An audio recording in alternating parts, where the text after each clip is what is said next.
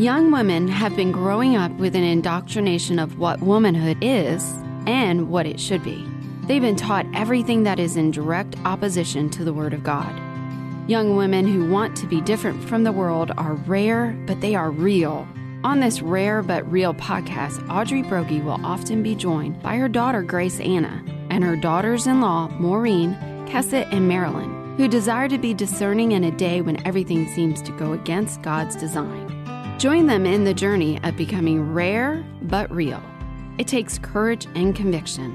And now, Audrey Broggi.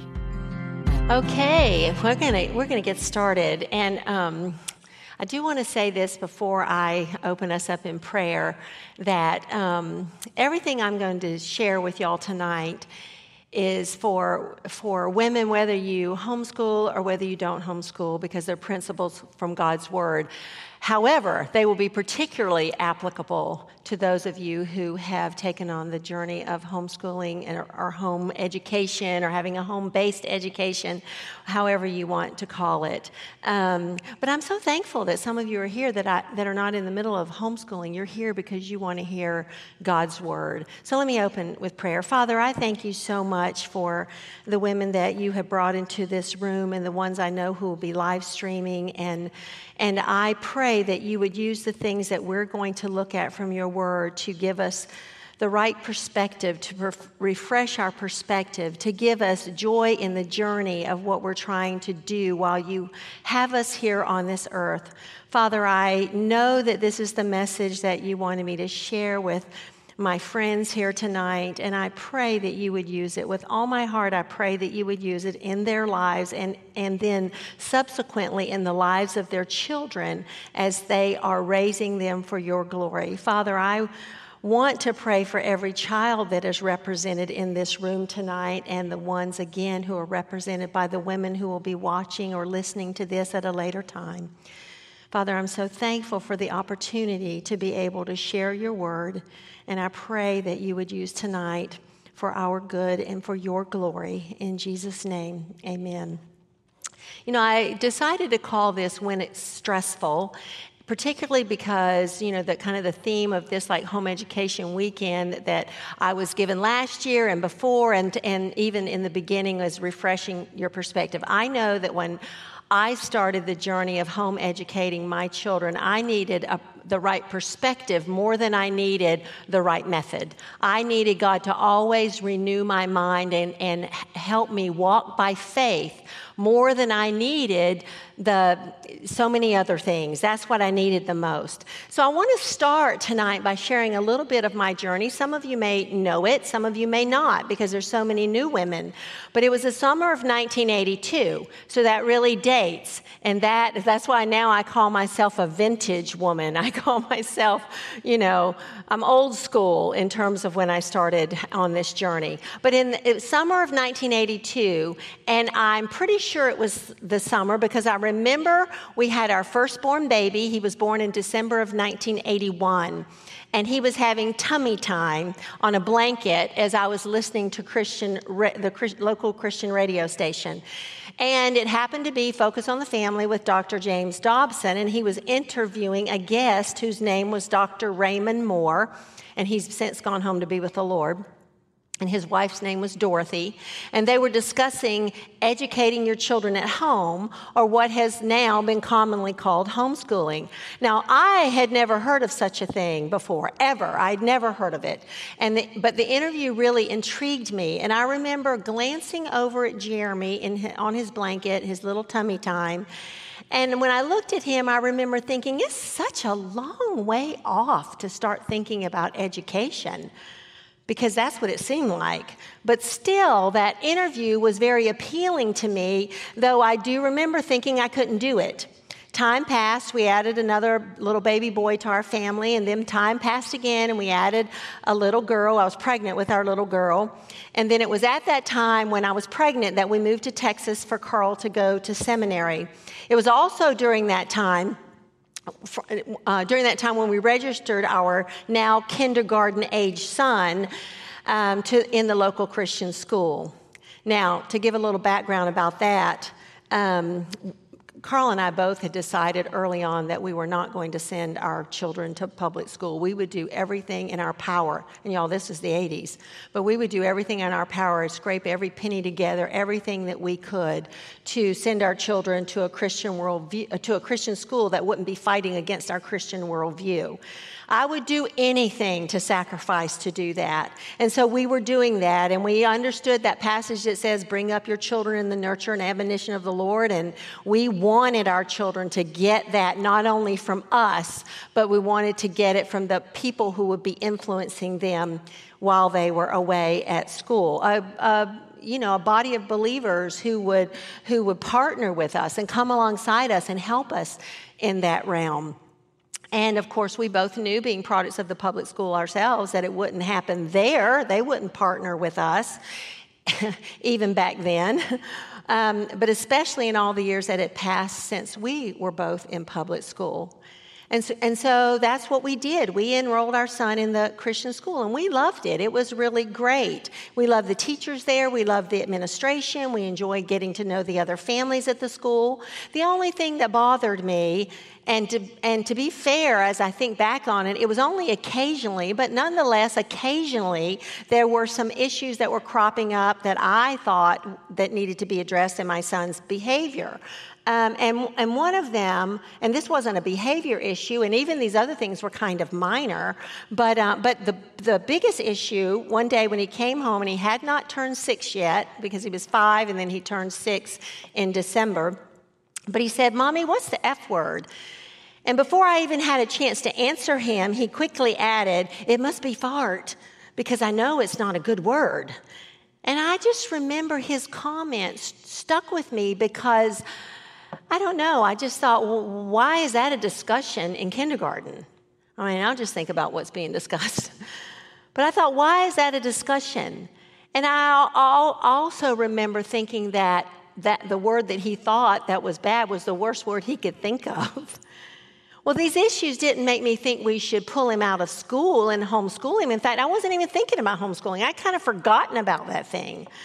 But all it did for me was make me a little more diligent as a mom, to pray more, to build more into his life when he was at home, and to continue to build camaraderie among my children. So many things I just got smarter about.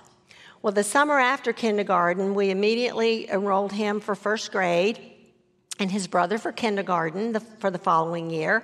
And of course, in the meantime, we'd had our little girl. And that summer also found me pregnant with our fourth child, who was due in August. And we were having this fantastic summer. I would take the children to the park. We had swimming lessons. We were playing in our backyard and in our neighborhood. And of course, and we were meeting friends at the park, and we were very involved in our local church. And as it was our habit, I took my children to the libraries all the time. And our church had a really really great library. So one Sunday before we left church, we stopped by the church library, and there on the librarian's desk was a book. And my eyes landed on that book, and the title of that book was Home Style Teaching. And by the way, it's out of print now, but you can find it if you want on eBay or somewhere like that but it was called Homestyle Teaching.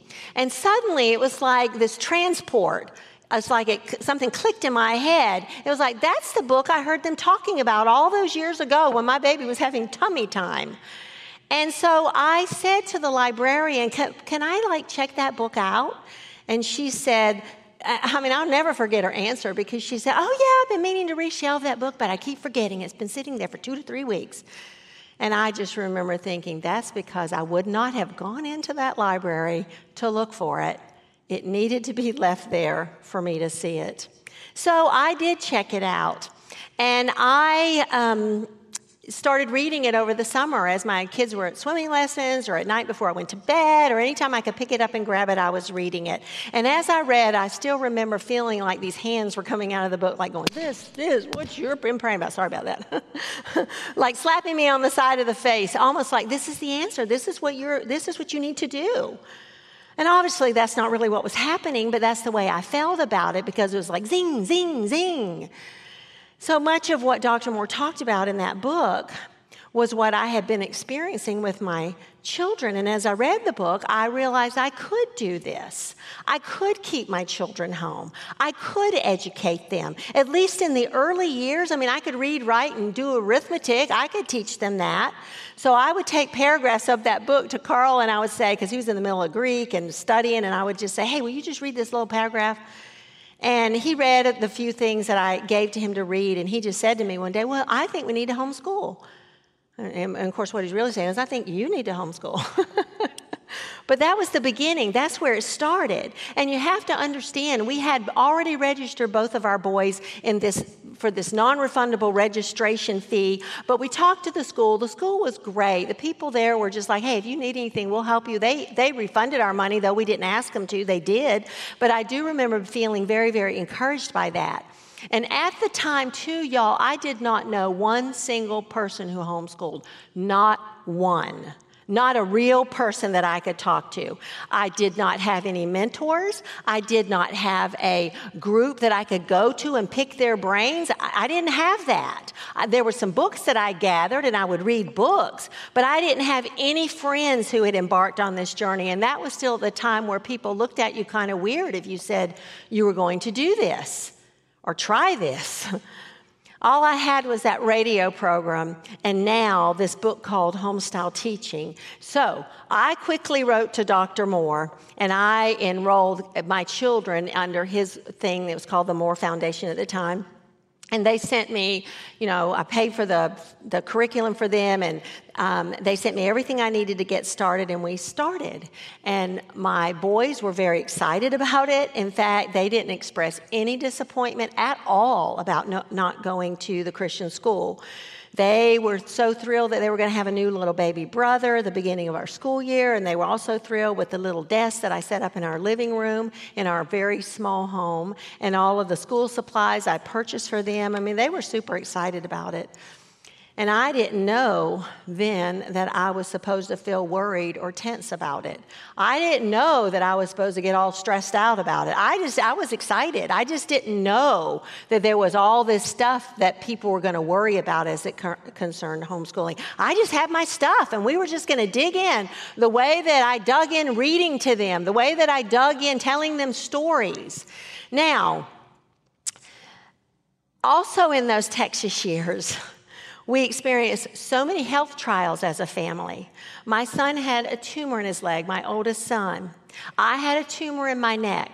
We almost lost our daughter when my placenta ruptured and I was on bed rest during the entire pregnancy. And then she was premature, and I'll tell you a little bit more about that in a minute. But nonetheless, God met our every need. He helped us along the way, and somehow we managed to educate our little children in that our little Texas home. God was faithful daily. And that's what we have to remember. God is faithful daily. We always want to think big picture, and we should look at the big picture, but we need to remember that He meets us daily. He meets us moment by moment, just like He met the Israelites daily and gave them manna. That's who our God is, and we have to look to Him to be faithful to us and trust Him in that. And he was continued to be faithful through the years, even with all those stresses of life. And that's really what I want to encourage you with tonight, whether the education of your children is home based or not. Now, if God's called you to this particular journey of educating your children from the home, it isn't your ability and it isn't your capability that will get the job done. It's not even your education and, and, and your experience. It's none of those things. You know, sometimes you doubt whether God will be faithful to you when you compare yourself and your children to everything that is out there, especially now. If I was starting now, I'd probably be so overwhelmed. I don't know what I would do. Well, I do know what I would do. I would trust God to meet me daily and to give me manna daily. And that's what we have to do. Now, the fact of the matter is, though, is God doesn't compare you or your children to other people. He doesn't compare you to the other believers. He doesn't do that. And so, so much of the stress that you and I carry as a home based educator and even just in life is self induced. And I want you to know, though, even though some of it's self induced, a lot of it is not self induced because scripture teaches that God actually leads us into stressful times. So if He led you to homeschool, He led you into some of the most stressful times of your life. Stressful times. If you remember, it was God who told Moses to take on Pharaoh. And it was also God who hardened Pharaoh's heart. It was Jesus who stayed at the temple when he was 12, causing his mother and father great stress. It was the Holy Spirit who led Jesus into the wilderness to be tempted by the devil. It was God who led the disciples right into a storm on the sea. Jesus is the one who said, In this world you will have tribulation. We just don't want it. We want a utopia. We don't want to face stress. Jesus experienced great stress in the Garden of Gethsemane and on the cross. And James tells us, consider it all joy when, not if, not, well, maybe you won't have it, but no, when you encounter various trials, because you will. God doesn't relieve us of stressful life situations. He doesn't. A number of years ago, there lived a man who loved God with his whole heart, yet his whole life was filled with stress. Near the end of his life, he wrote a letter while he was in jail, facing imminent execution. Most of his friends had abandoned him. He was old, he was forgotten, and he was really quite alone in one sense. And I remember this letter so well because back in the 80s, Carl and I were going through some of our own stresses that I briefly referred to, but I want to give a little more detail of that. In a time frame of less than two years, I discovered this tumor in my neck that my doctors strongly suspected was cancer. They couldn't do much about it because I was in the first trimester of my pregnancy with my daughter. And any treatment, they said, would be a threat to my unborn baby. So I had to gamble with my life to protect my child. I underwent numerous biopsies and tests, which continued to point to cancer because uh, what they called questionable clusters of cells, they couldn't rule it out. And I was so young. And then in the fifth month of my pregnancy, while this was going on, my placenta ruptured. And I was rushed to the hospital only to find out that I was in danger of hemorrhaging and they told me that my baby was probably going to die. They were trying to stop the bleeding, they were trying to stop the rupture. I mean, they were doing everything they could. But they told me if she did survive, she would most likely suffer brain damage. Now, this is how I found out that that third baby was a girl. I was thrilled, but that thrilled was overshadowed because of what they had told me. And I'll never forget the words of the doctor to me, he said, I'm afraid you're, I'm afraid you're going to lose this baby, and I hate to even tell you that. But I want, I would rather you be pleasantly surprised should she survive than utterly disappointed. You have to face the reality of what could happen here. And then he said, a 20 week old fetus cannot survive outside the womb. Now, I continually cried. I can't even tell you how much I cried for the next week while my body was still in contractions and they were giving me medication to stop contractions. And then I worried that my emotions were going to make it worse. You know, all the stuff you read and are told. But I made it through daily God gave daily manna. And I remember I had a calendar where I just marked off the days, like what the weeks. Another, another day, she's good, she's safe. Another day, she's safe. And then I had markers on that calendar for which weeks I needed to get to because it was very critical if I could just get to 28 weeks. You know, those, that's how I was living at the time. And I made it and of course, I was in the hospital for a week, and then it was like, okay, things are, seem, seem like you got to be on complete bed rest. I couldn't even take care of my kids. We had to hire someone. We hired a teenager down the street who came in that we didn't even know, but I was home, and she came and she played with Jeremy and Jordan that whole summer. And by the way, she came to know the Lord too. but, uh, but not long after I was confined to complete bed rest, Jeremy, who was three years old, my oldest son at the time, he began to have trouble walking. He consistently woke up screaming, and he was in intense pain at night. My leg hurts, mommy, my leg hurts, my leg hurts. And of course, after a trip to the pediatrician, we were sent to a neurologist who ordered test after test after test after test.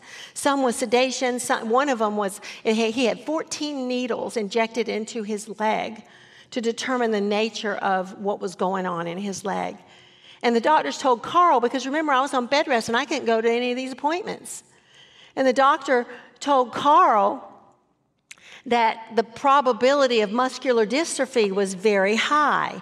And I remember Carl calling me from the hospital, and you know, we had one of those long phones in the kitchen, and, and Stephanie, the girl who was taking care of the kids, and I remember her bringing that phone to me.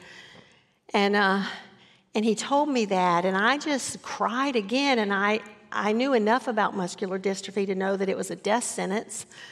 I said, Are you sure? Are they sure? Are they sure? And Carl said, No, they're not sure, but that's what they that's what it's looking like. They're gonna still do, we're gonna wait, we're gonna do some more tests.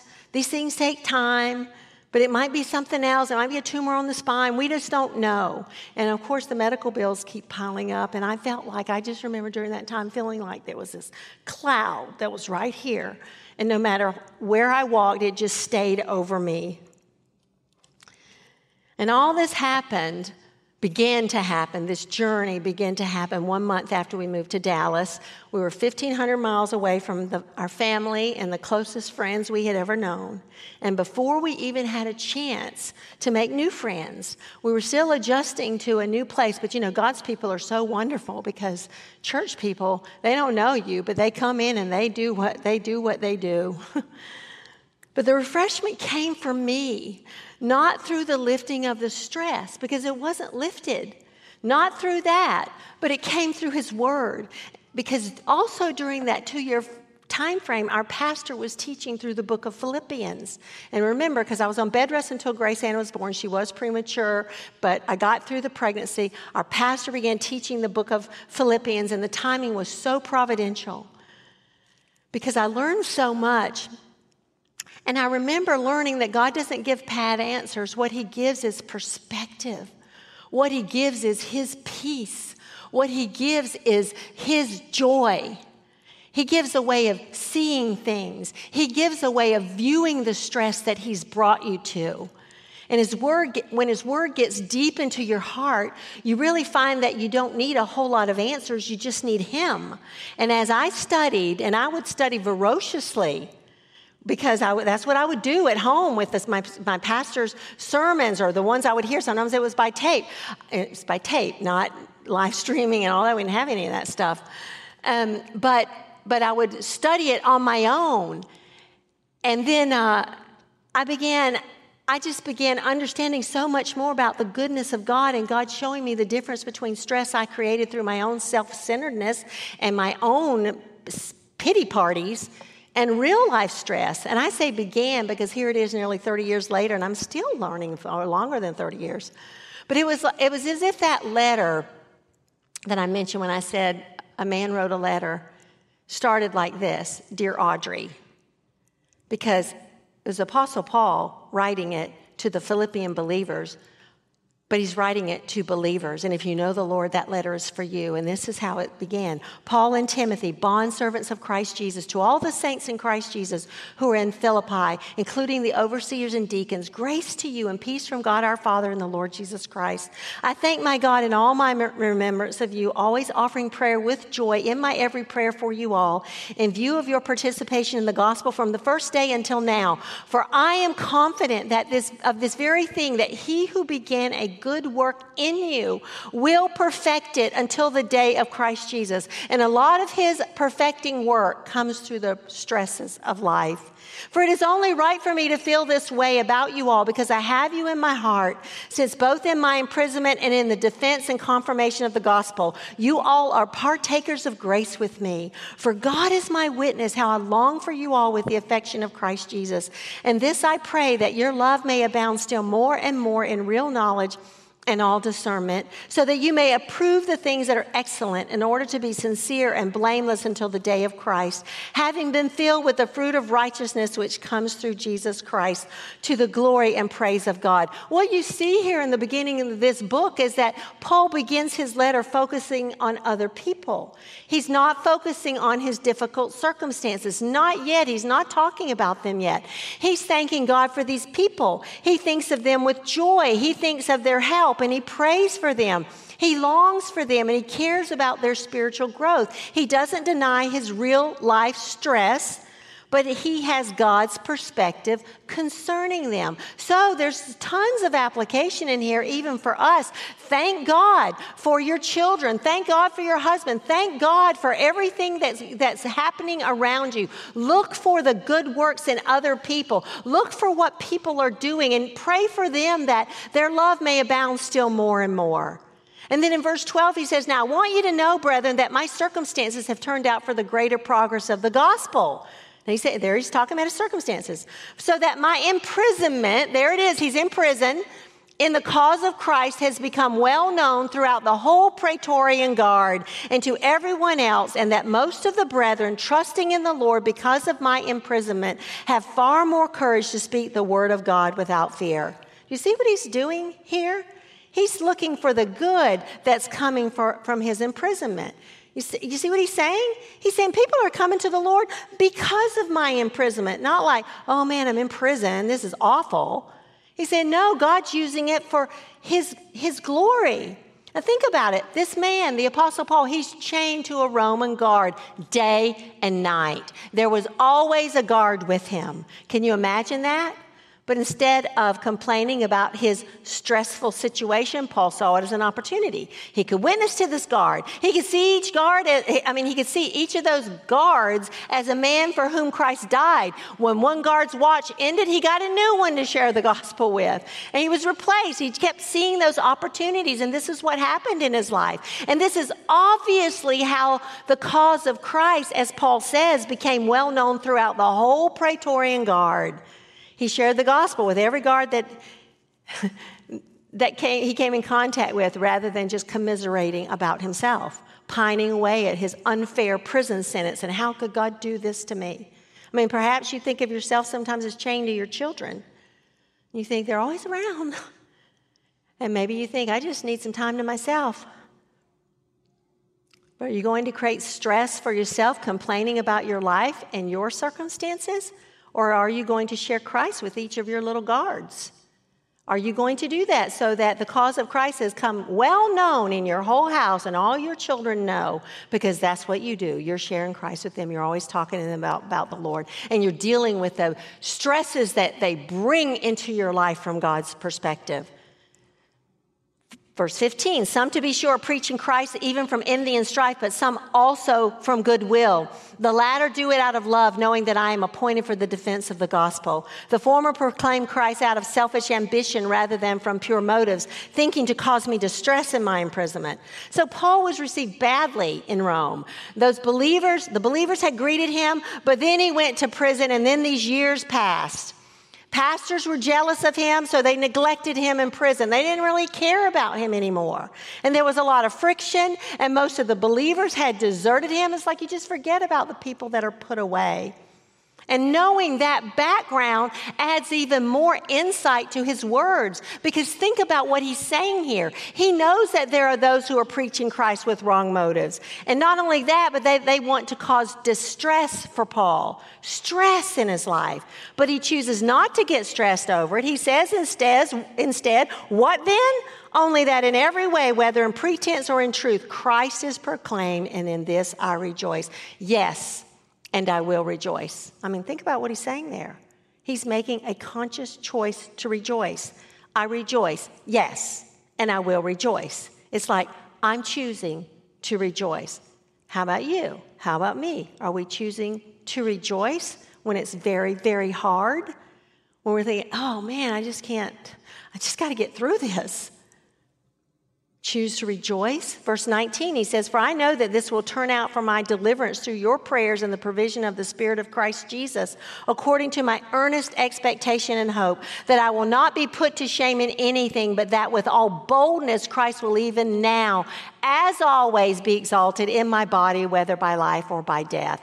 So he's expressing here his honest and his heartfelt desire. He wanted to get out of prison. It's not like, okay, I'm in prison, and so yes, I'm rejoicing in it, but it's not like he wanted to stay there.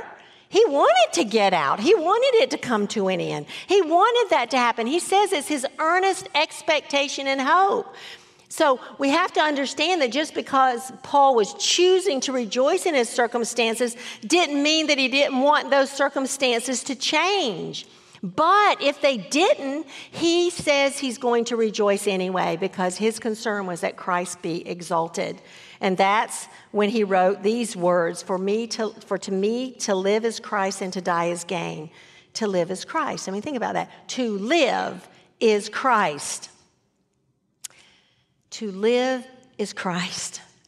And what could be better than living with purpose, each and every day having meaning for existence, with a job to do for the Savior, with the Savior living in us, who gives us the ability and the capability to accomplish and do what He has called us to do. See, so often we just look at ourselves or we compare ourselves to other people and think, I can't do this.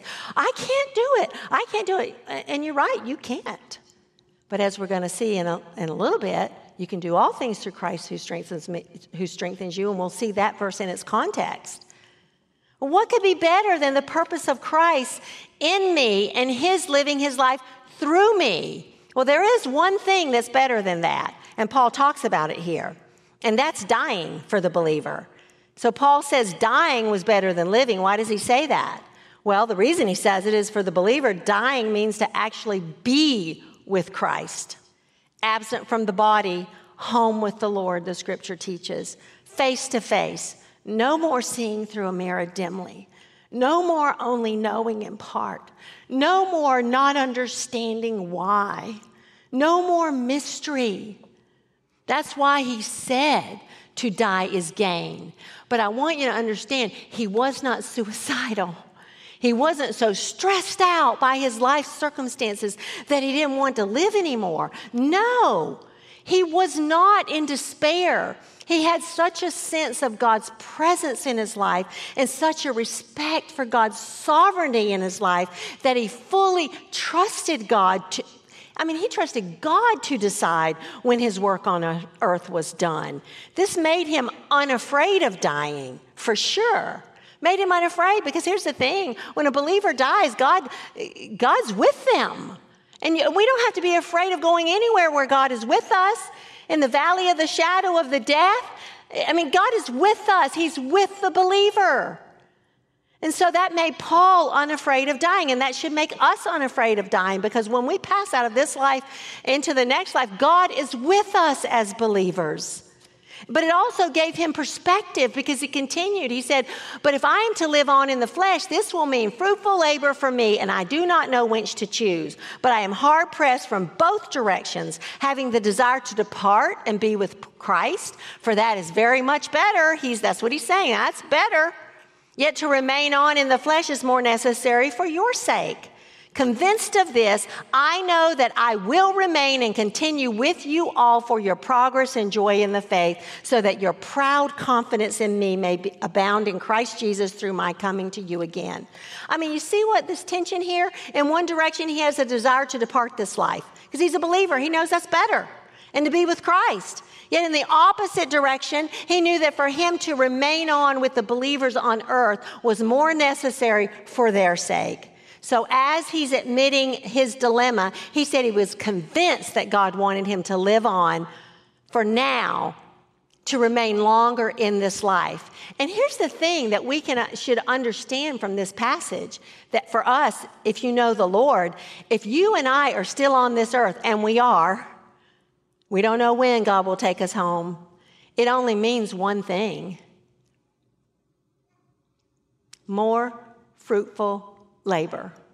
And he says, more fruitful labor. So you may think you're not having much fruitful labor with your children sometimes when you're just like on your knees and you're thinking, are they ever going to understand this? Am I ever going to, you know, what? I mean, I can remember tons of times wondering that, those kinds of things. But he says more fruitful labor, daily manna. He's faithful daily to us and He will give us fruitful labor. God, if you're still here on this earth, God has more ministry for you. And if you've got children in the home, that is your, your husband, of course. That goes without saying. But then those children, that's your most important ministry. They're not in your way, they are your way. They're what you're supposed to be doing. And He has purpose for you in their lives. He's not finished with you. He chose you to be their mom. He chose you to raise them up for His glory. And He will help you with that. I mean, there are some women who they get they feel so stressed out in this life that they just get tired of living. And I'm talking about believing believers. And I'm talking about um, women who are believers. Because what they're forgetting is, is what Paul says so simply to live is what? To live is Christ. To live is Christ. That's what he says. And you know, it's, and it's not just old women who think, oh, my youth has passed me by, and what's there left for me? And it's not just that. It's more and more young women who are so caught up in all of the comparing themselves and thinking, oh, they're, you know, 30 years old, and they're like, oh, look at this wrinkle, you know, and they're just worried about all this crazy stuff. When God says, no, to live is Christ. That's what he says. But more, whether they're older or younger women who are just thinking wrongly, and I'm talking about believing women who are thinking wrongly. When I was talking to my granddaughters and my daughter-in-law today, and, and we were just having a discussion about different things. And I said, I said, some of these women know the Lord. Is that they are believers, but they don't know His Word. And that's why they, they don't know how to teach the Bible. That's why they can't help you with your problems. That's why they're so worried and stressed about everything because their hope is they haven't learned the, the God's word. They don't understand to live as Christ. They don't get that. I mean, sometimes with, with women, it's just, it's like we're focusing on the circumstance. We're just focusing right here on this one thing and we forget to live as Christ and that God sees the big picture and that He gives us, in order to fulfill that big picture of what He has for us, He gives us daily manna. I mean, you know, the thoughts of seeing, oh, I'm just so stressed out, I can't handle this anymore. I just, you know, whatever you want to fill in the blank with. Those kinds of thoughts, defeatist thoughts, they're not from the Lord. They're not. They're from the evil one. And you know what God's word tells us? God tells us that. He says this the thief comes only to steal and kill and destroy. I came that they might have life and they might have it abundantly. I mean, women get so messed up in their thoughts. Sometimes it's like all they do is listen to themselves. They don't listen to God's word. They're like, you know, sometimes women will say, I'll say, well, have you prayed about that? Or Let, us pray about that. Well, okay, I'm going to pray about that, but what else? Or, uh, you know, let's memorize this passage of scripture. Okay, I'm going to memorize that passage, but what else? And then they just rehearse in their own heads. They get lost in their own thoughts. Oh, yeah, this is so hard. They're never going to learn this. I'm, you know, this is, I can't do this. I can't do that. Nothing's going to work out. That's the way the evil one wants you to think. He comes to steal, he comes to kill, he comes to destroy. That's what he does. That's his threefold purpose. And then, but Jesus says, I came that they might have life. Remember, to live is Christ, life, that they might have life and have it abundantly. And Paul obviously understood this, and God wants us to understand this. Paul's desire to depart, when he expressed that in this chapter, had nothing to do with stress it had nothing to do with him being in prison. Like, I'm so sick of being in this prison. I can't do anything. And I'm, you know, I'm chained to these guards. I just, I just want the Lord to take me home. No, it has nothing to do with that. It's not even to have to do with his being overwhelmed by his difficult circumstances of this prison and persecution life he was facing. Not just facing, but in the middle of. His perspective came from wanting what was best for the cause of Christ. His heart was that Christ be exalted, whether it's by his life or by his death. And he knew it was up to God to decide, not him. And that's why he said, I don't know which to choose. It's like, I'm glad I don't have to decide. I'm glad that God's the one who decides these things. And so we as women don't need to get so despairing we don't need to be focusing so much on the problems and the pain of life, even the problems that come with educating our children, rather than focusing on the Lord. At the heart of this kind of despair, y'all, really, is a lack of trust in and a lack of knowledge of God. And the only way to really know God and then to trust Him is to know and believe His Word. And God wants that for us. He wants us to focus on His Word and His promises instead of focusing on our words and our problems. That's the kind of thing that leads to depression and leads to the giving up. Remember, Satan is the thief. He doesn't want you to hope in God. He wants to steal your joy. He wants to slaughter you. I mean, he packages everything so nicely, but he wants to kill you. He wants you to be depressed. He wants you to be despairing. He wants you not to have any hope. He wants you to look at everything that's negative. God is so clear in His word that Satan is a murderer, that he is a liar. I mean, he's the one who's behind all the murders of these little innocent babies. He's a murderer. That's what he does. There's no truth in him. God tells us this. God also tells us that he disguises himself as an angel of light. We're just so dumb sometimes. We just don't take God at his word, even as he's telling us what the enemy of our soul is like. I mean, if you belong to the Lord, you, he can't undo your salvation, but he can certainly help you become a miserable Christian. He can help you focus and be despairing and not live any differently than, the, uh, than unbelievers out there. But in the midst of it all, of all of this, of reminding us of this, God shouts to us, I came that you might have life and might have it abundantly. To live is Christ.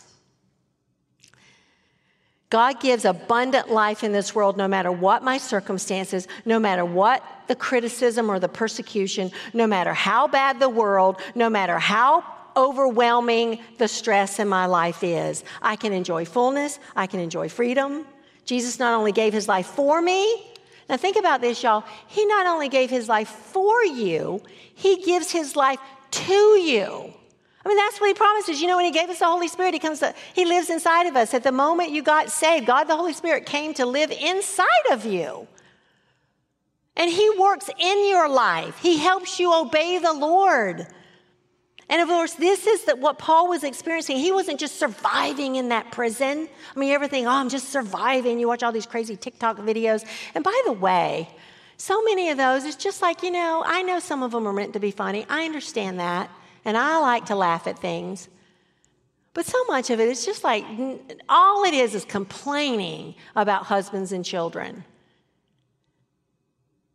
And I, and I understand. I'm not saying don't laugh, don't want. I mean, I'm not saying don't laugh at those things, but just don't, just don't spend all your time there.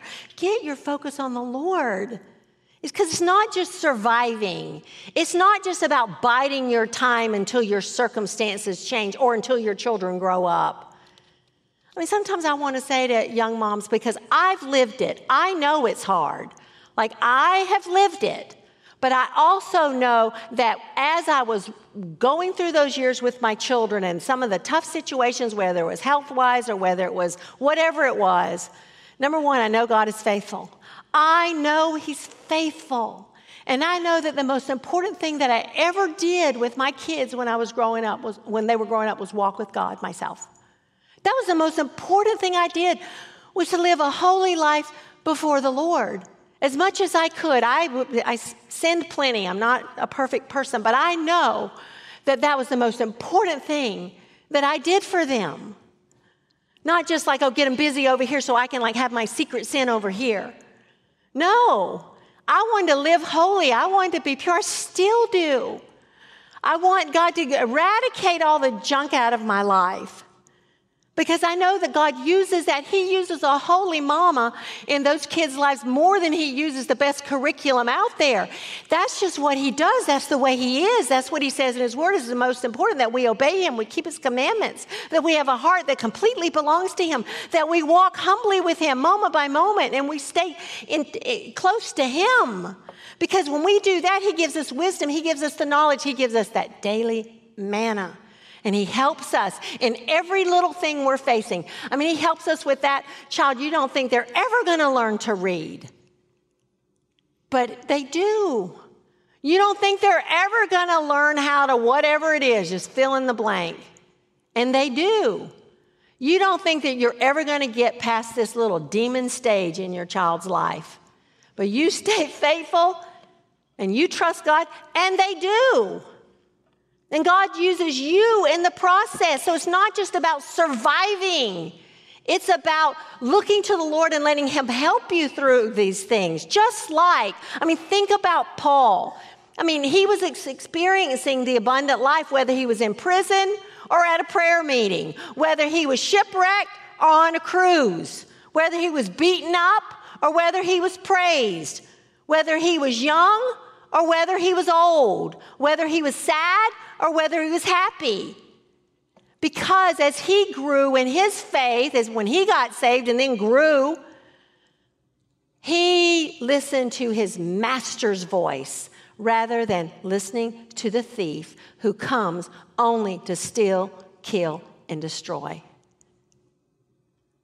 Sitting in this dirty Roman prison, deserted, old, forgotten, facing, ex- facing execution, he writes with joy. And y'all, you know what? In this book, in the book of Philippians, he talks about it, I think it's 16 times. Then he says, Only conduct yourselves in a manner worthy of the gospel of Christ, so that whether I come and see you or remain absent, I will hear of you that you're standing firm in one spirit, with one mind, striving together for the faith of the gospel, in no way alarmed by your opponents, which is a sign of destruction for them, but of salvation for you, and that too from God. For to you it has been granted for Christ's sake, not only to believe in him, but also to suffer for his sake. Don't you kind of wish that wasn't in there? He says it's been granted to us for Christ's sake, not only to believe in him, so God grants to us that we are able to believe in him because of his work in our lives, but he also grants to us suffering. That's what he does. Experiencing the same conflict which you saw in me and now here to be in me. You know, when you suffer, when you go through really, really hard things, it's like that's the time you grow the most if you look to the Lord. He brings good out of it. He brings a resolve out of it. He brings a steadfast. He brings a hope. So we have the privilege of being saved, but we also have the privilege of suffering. It has been granted to us it's part of the package. And sometimes that, that comes in all kinds of ways. And then, then he says, therefore, if there's any encouragement in Christ, and there is, I mean, that's what that means. If there's any consolation of love, if there's any fellowship of the Spirit, if any affection and compassion, and there is, I mean, that's the, that's the implication here. Make my joy complete by being of the same mind, maintaining the same love, united in spirit, intent on one purpose. It's an amazing request. His joy, he's saying, will be complete if the believers are getting along. He's in prison. And he says, You know what? My joy will be complete if you guys just get along. You know, over the years when it was my birthday, when my kids were growing up, or Mother's Day was around the corner, or whatever, my children would always like say, well, What do you want for your birthday? What do you want for Mother's Day? And I would usually say, almost always, I'd say, I just want y'all to get along. And Jordan would say, Well, you're not getting that. What, so what do you want? but it's true, and that's what he's saying. I mean, we as moms, that's what we want. That's one of the things that brings joy to our hearts when our children get along, when they're not always going at each other. And then Paul continues, he says, Do nothing from selfishness or empty conceit, but with humility of mind regard one another as more important than yourselves. Do not merely look out for your own personal interest, but also for the interests of others. Have this attitude in yourselves, which was also in Christ Jesus, who, although he existed in the form of God, did not regard equality with God a thing to be grasped, but he emptied himself, taking the form of a bondservant and being made in the likeness of men, being found in appearance as a man. He humbled himself himself by becoming obedient to the point of death, even death on a cross. For this reason, also, God highly exalted him and bestowed on him the name which is above every name, so that at this name of Jesus, every knee will bow of those who are in heaven and on earth and under the earth, and that every tongue will confess that Jesus Christ is Lord to the glory of God the Father. You know, I can't wait for that day. I mean, we see all the hostility towards the Lord now, but this day is coming. So then, my beloved, he's bringing it back down to earth, just as you have also obeyed, not, not as in my presence only, but now much more in my absence. Work out your salvation with fear and trembling, trembling. For it is God who is at work in you, both to will and to work for his good pleasure. And then he says this in verse 14 do all things without grumbling or disputing. Isn't that interesting that he says that? I mean, isn't that sometimes the thing that really bonds women? When we just like complain and when we grumble with each other and we get together, and so often women, they just go to the lowest common denominator. Let's just like bash our husbands. No, they don't say that. Let's bash our husbands, not if they're Christian women. But they start complaining about their husbands, or they start complaining about their children, or just about their sorry life, murmuring, grumbling. God says, don't do it. So, mom, do you grumble about your children? Do you grumble about schooling them? Are they just growing up in your home or they just think they're just a big burden to you because all you do is grumble about it and how hard it is? First of all, God doesn't want us to grumble against Him. He doesn't want to argue with us about this. He wants us to listen to him and do what he says. And in this context, God's referring to reasoning that goes on in the human heart in rebellion against God, then expresses itself in grumbling, murmuring, and complaining. Because when we're doing that, we're, we're really grumbling against God. And remember the children of Israel? They were always murmuring. When they were in Egypt, they complained because they were in Egypt. When God led them out of Egypt, they complained because they weren't in Egypt anymore. Because remember the leeks? Remember all the great food we had? When God, I mean, that's just what they did.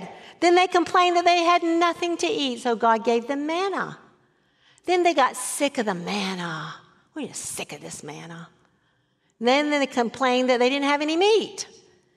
And of course, God gave them so much meat that they got sick of the meat.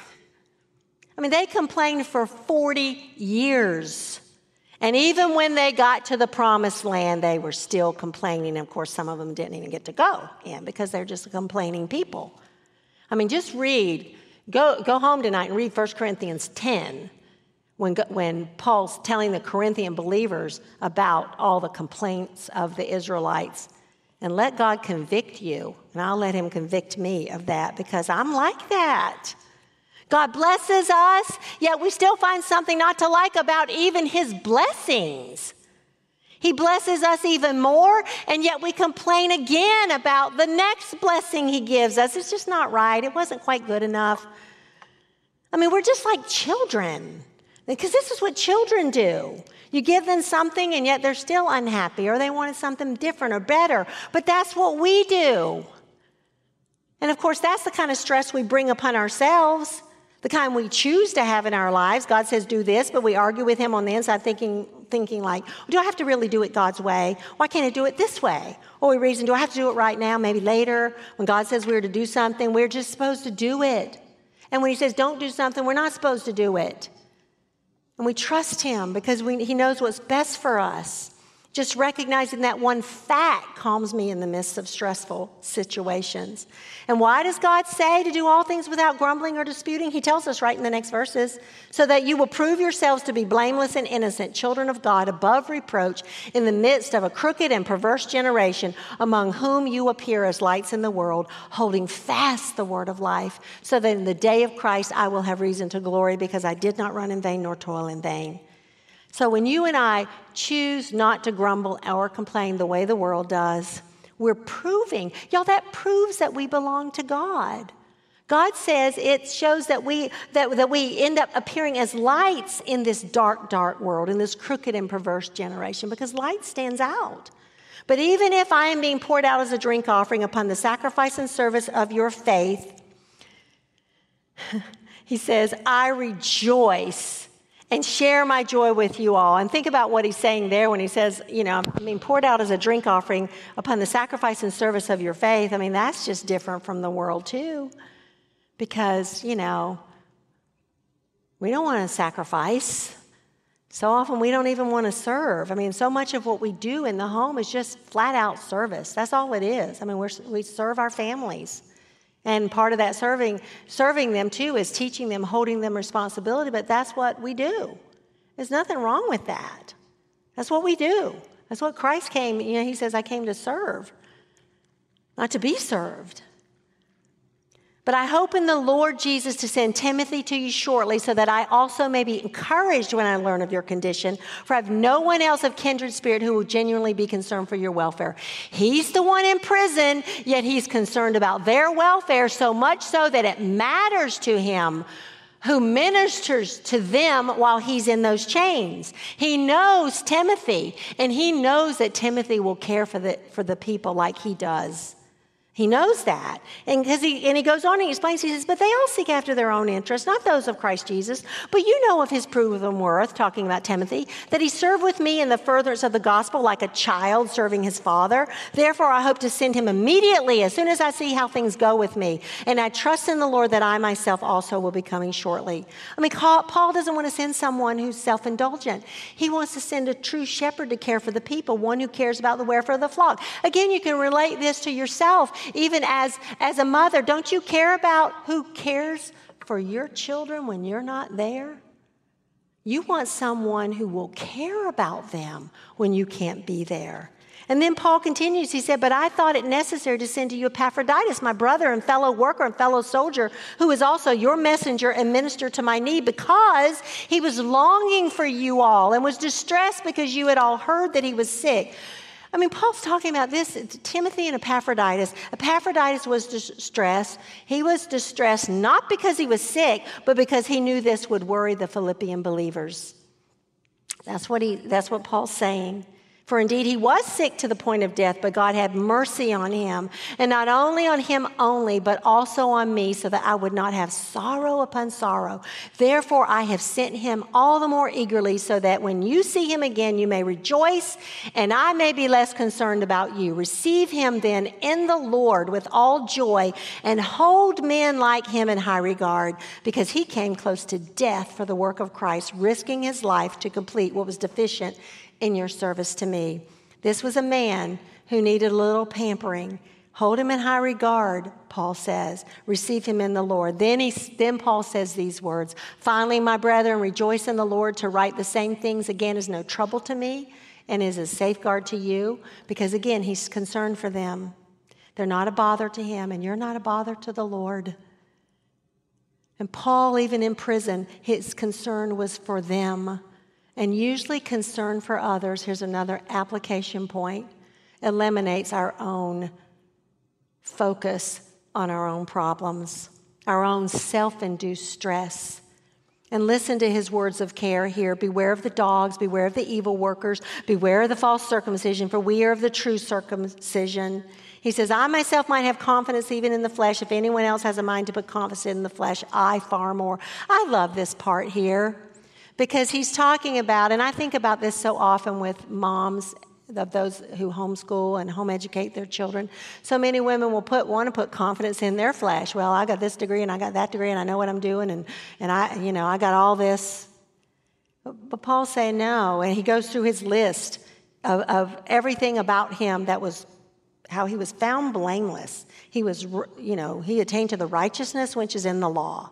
But then he says, But whatever things were gained to me, those things I've counted as loss for the sake of Christ.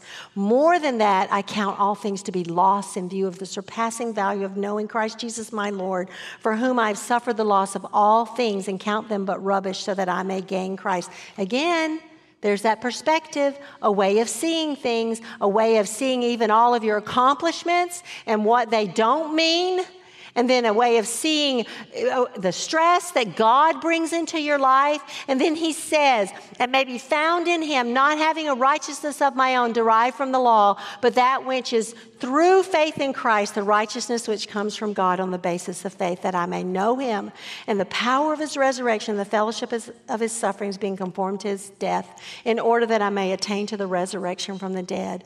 And again, y'all, I read these verses and I think about my own life and I think about, you know, all those years raising my kids and sometimes like worrying about.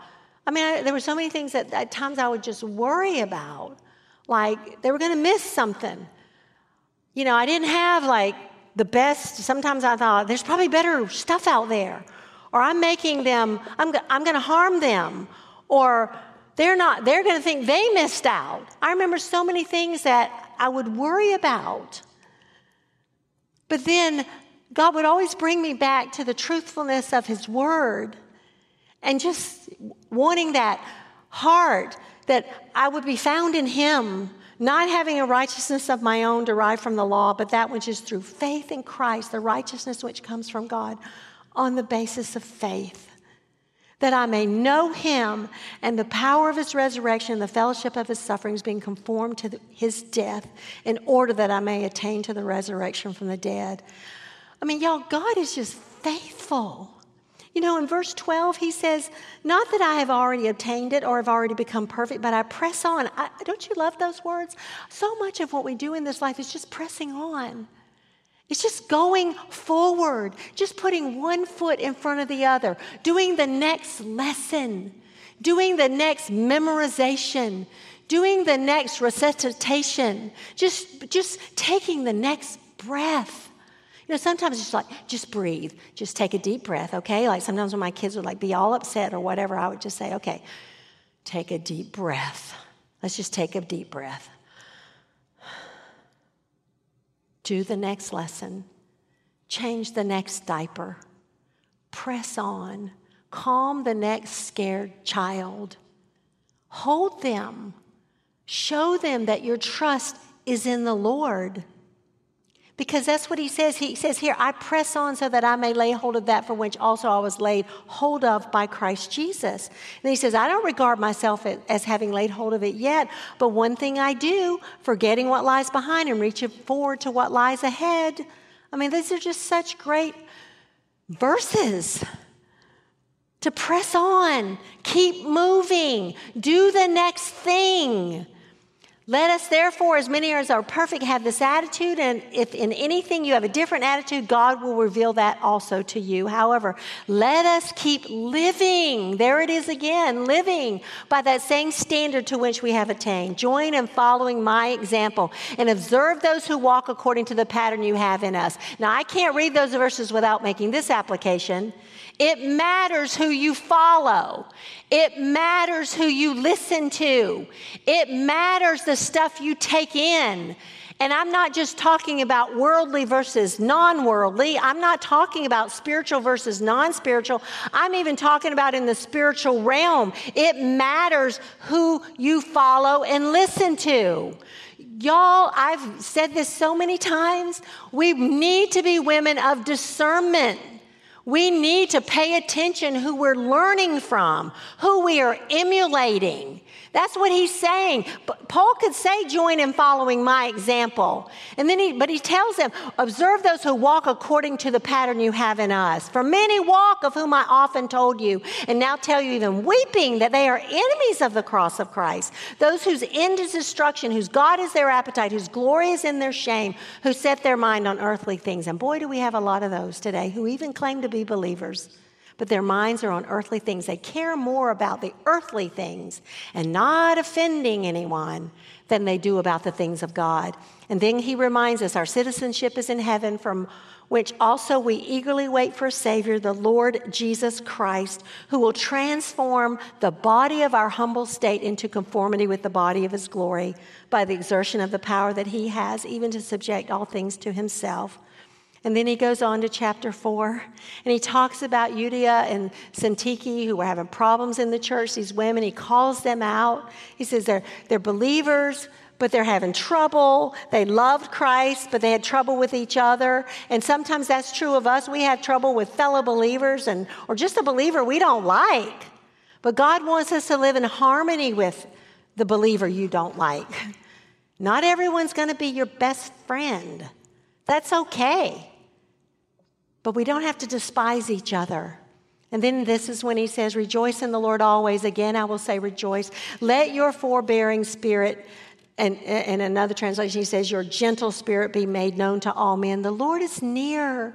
Be anxious for nothing. What are you anxious about today? What have you been anxious about this week as it concerns your children?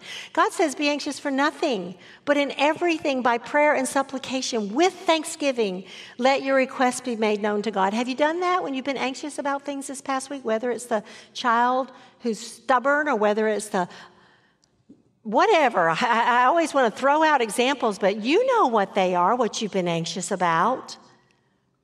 He says, in everything. Have you taken those things to the Lord?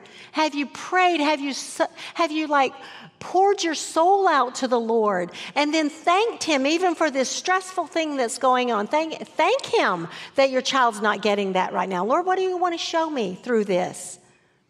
And the peace of God, once you've done that, that's when God gives His peace. He says, The peace of God, which surpasses all comprehension because you cannot understand it will guard your heart and your mind in Christ Jesus. And then he says, finally, brethren, whatever is true, whatever is honorable, whatever is right, whatever is pure, whatever is lovely, whatever is of good repute, if there is any excellence and anything worthy of praise, dwell on these things. He says, dwell on these things. You know, we dwell on our problems, don't we? I mean, we have to deal with our problems for sure. But we're not supposed to dwell on them, and so many things we see as problems are really opportunities to see for God to help us grow. These things you have learned and received and heard and seen in me. Practice these things, and the God of peace will be with you. But I rejoice in the Lord greatly, and now at last you have received, revived your concern for me. Indeed, you were concerned before, but you lacked opportunity. Now, not that I speak from want for I've learned to be content in whatever circumstances I am. Have you? Have I? Do you know how to get along with humble means? But do you also know how to live when you have a lot? In any and all circumstances, do you know the secret of being filled and going hungry, at both of having an abundance and suffering need? Do you know how to trust the Lord in all of those situations? Because that's life. Humble means Sometimes it's very humble, other times there's prosperity. Different circumstances, different seasons of life. And is what's the secret? The secret he tells us in the very next verse I can do all things through him who strengthens me. That's what the context of this verse is. Is no matter what circumstance I'm in, I learn to be content in those circumstances because I can bear them, I can deal with them, because I'm trusting Christ through them because He's the one who gives me strength. And then He says, I have done well, uh, you have done well to share with me in my affliction. You yourselves also know, Philippians, that at my, the first preaching of the gospel after I left Macedonia, no church shared with me in the matter of giving and receiving, but you alone. For even in Thessalonica, you sent a gift more than once for my needs. There he is again, applauding them for how they're thinking about him. Not that I seek the gift, but I seek for the profit which increases to your account. You know, so often that's what it is, is we need to give because God wants to use us. We think it's a great sacrifice to give, but then God gives to us because of that sacrifice. And then he says, My God will supply all your needs according to his riches and glory in Christ Jesus. Now, to our God and Father be the glory forever and ever. Amen. Greet every saint in Christ Jesus. The brethren who are with me greet you. All the saints greet you, especially those of Caesar's household. The grace of the Lord Jesus Christ be with your spirit. Now, ladies, do you know what we just did? We just read an entire book of the Bible tonight. And I don't know about you, but that was refreshing just to focus and hear and listen and see what Paul is saying. And not just Paul, because it's the inspired word of God, it's God Himself. God breathed. And He's writing this letter to us. Doesn't His word refresh your perspective?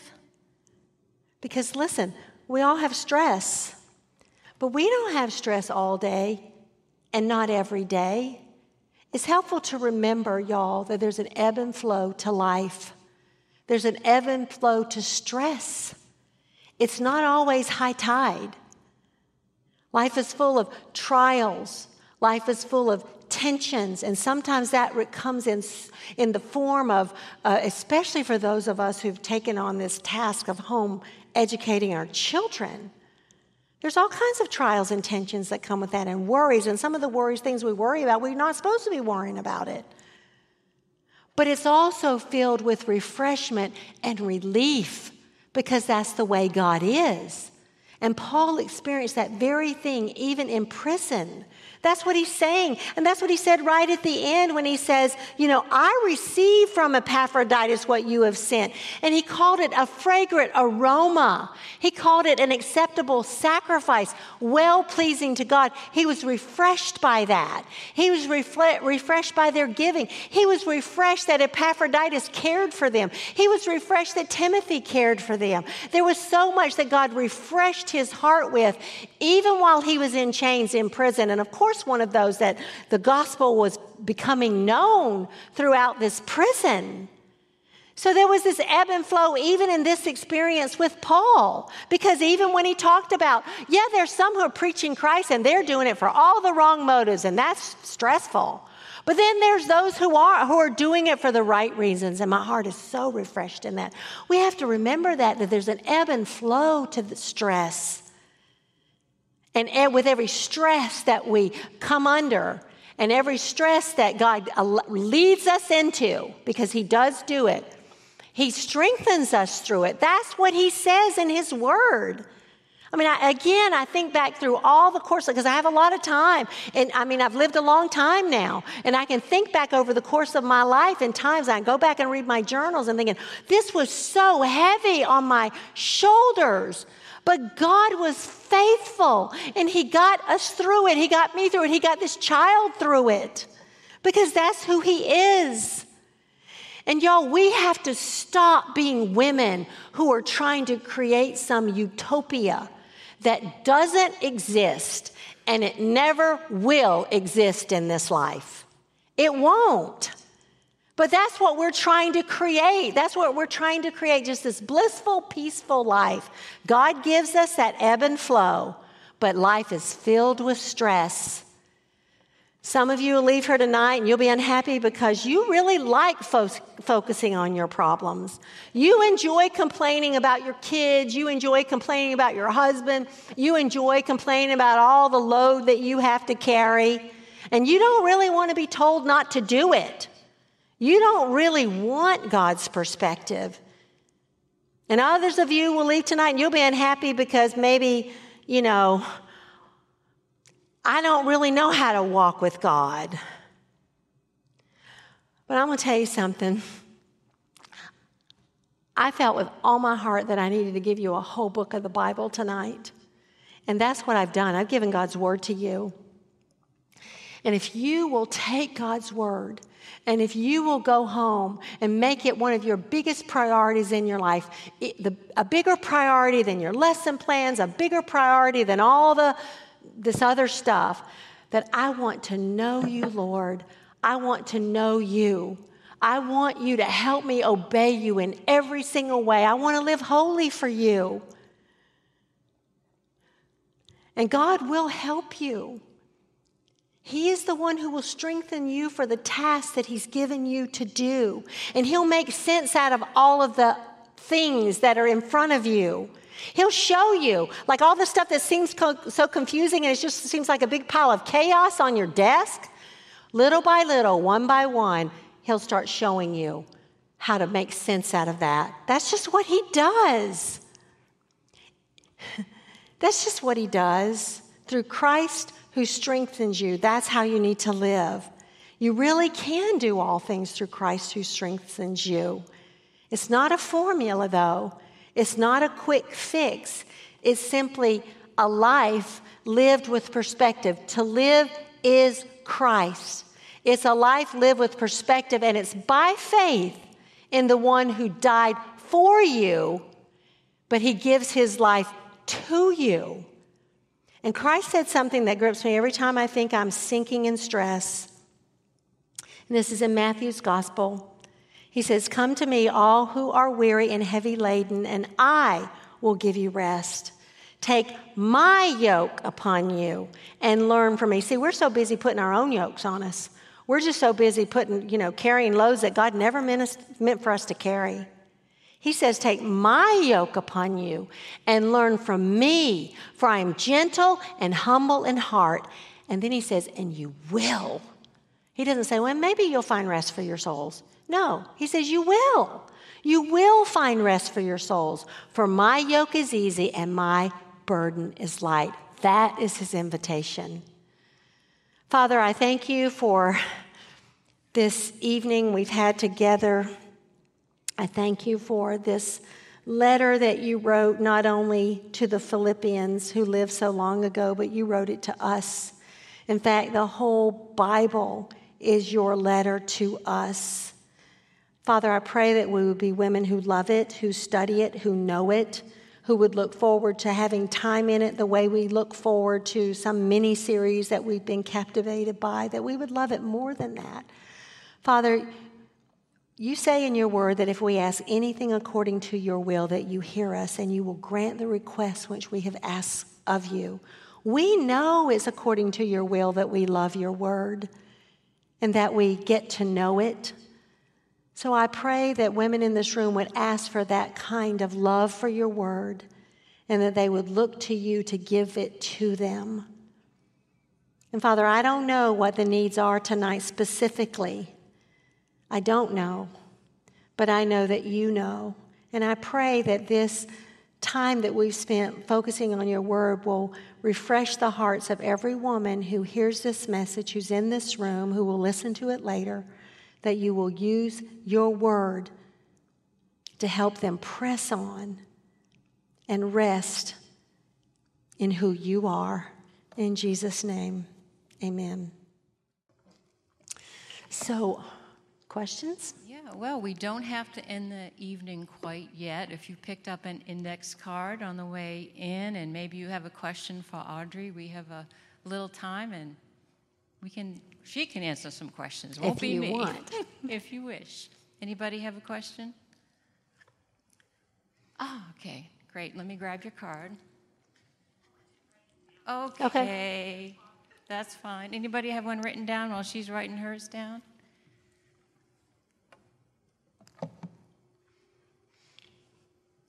Anybody else? Oh, I see some pens coming out and writing. Yeah. So we'll take just a minute. awkward silence. Fill it in, Claudia. Oh, yeah, I'm not, not good at that. I cannot extemporaneously speak. But who knew what book? I don't think you ever said what book you taught through tonight. I don't Philippians. well, I was going to ask somebody. Oh, I guess. Knew. Oh, you were going to tell them. I'm sorry. I, I'm sorry. You were going to ask them. Sorry. I was. but I did say he wrote to the Philippians, so oh, you well, know. That would have you know. given it away. Right quickly, come on. All right, here's one. Here's the first one. Let's see. Oh, this is a good one. How about favorite book or books that you read aloud to your kids? Oh, well, I read the, the Shiloh series. Uh, Shiloh, there's so many. There's so many. Um, Shiloh, I'm thinking of that too because I've read that to my grandchildren. Obviously, we did Chronicles of Narnia. And um, Wow, I need to make a list of them. I have a list at home in my home. Remember when I mentioned the home education guide that I sent, and, I, and, the books are all written in there. But we did all of like the ones that you're supposed to read. You know, like um, we did. Uh, uh, what's the one? Um, one um, the Wheel on the School was one of our favorites. Well, I should say that was one of my favorites. Our favorites with my youngest son. He loved that book, and I loved reading that with him. And um, Carry On, Mr. Bowditch you know, all those Newbery books and stuff. We did that, but I we I really love Shiloh. That I guess that's why that came to my mind first. And, and, and then I ended up reading the rest of the series just re- well, I should say about a year ago with my grandchildren. And right now, here's another book that I, that I just started reading with my granddaughters this week because I just found out about it, but I, did, I didn't know about it prior. Um, I, I, heard about it, I don't know, a couple weeks ago. It was called Radiant, and it's by, I can't remember the author, but Radiant, and it's um, and basically, I, and I'm loving it, and I did it with Grace and Claire. They were here this week. We probably did the first maybe five chapters because it's giving history of great women through the years of, um, of the faith. And, and, not Bible women necessarily, but just women like Perpetua and then uh, and uh, Augustine, Monica Augustine's mom. And I have been so moved and touched by it, and we've had so we had so many good discussions this past week about that. So that's just one that's fresh too on my mind. And there's another one called, I haven't read the boy one yet, but it's called Triumph and I forget what the, I forget the second part because they're new to me. These are new. So. All right, here's another question. Someone's really eager to start. So they want to know if, did you or do you, or are you familiar with any preschool homeschool programs? So well, here, well, here's the thing. You know how I call, I call myself vintage. So when I first started, and I'll tell you what I did, and you can, you know, because there, there's lots of new stuff now out that I did, that wasn't available when I was homeschooling my children, and even Saxon math that everybody knows and loves. My kids, uh, the first book was fifth grade when, when I started, and so I had to use other things when they were younger until like Jameson got Saxon younger, and so did Grant, but it wasn't available when my when my older kids were young. Um, but um, one of the things that helped me the most in the early years with my homeschooling my children, and I already told you Homestyle Teaching, and I still think it's just an excellent book if you can get a copy of it and read it. Because the thing that I think it helped me with the most was perspective in terms of you can do this. And a lot of the things he gave, a lot of the stuff he walked you through, were just the way you teach your children way of life. And even to this day, I, I, don't think my children fully realize, or maybe they do, that they learned so much because of the philosophy I had of educating them. Um, and I, you know, so so that book. But then I, th- th- there were these books by Dr. Ruth Beechick, and I don't think people ever, people really hold those out as good resources anymore. I don't know, but they were life, they were lifesavers for me. She had one called "An Early Start in Arithmetic," "A Strong Start in Reading," and a I don't know, there were three booklets. The three R's is what they were called by Dr. Ruth Beechick. And I read those books, and I basically used that because I did, made all the charts that she recommended. In fact, I still have them. I pull them out sometimes, and you know, because I made them on the back of poster board, um, and I pull them out in terms of you know all the you know vowel families and all this stuff. And I followed her method that she put in there, and I'm talking about from kindergarten, young children up to about third grade, and um, and that's what I did, and I but those two, those two resources had the greatest impact on me when I first started schooling with my young children. Now, because I started with the Moore Foundation, I used the curriculum that they sent me, and they were, you know, and I still have those books at my house, but, uh, but it's just different from what you um, will find you know, out there. And I know there's tons of great curriculum, traditional curriculum, like we used like a lot of Bob Jones when my kids were little. We use we use some Abeka. You know, we use some traditional textbooks and things like that. But in terms of philosophy, in terms of me knowing how to teach my children real life, real and being excited about it, that came from Dr. Beechick and Dr. Raymond Moore. And and I am deeply indebted to them for them um, for what they wrote and how they encouraged me because I don't know just the way I am. God's sovereign, so He knows what to use with different people.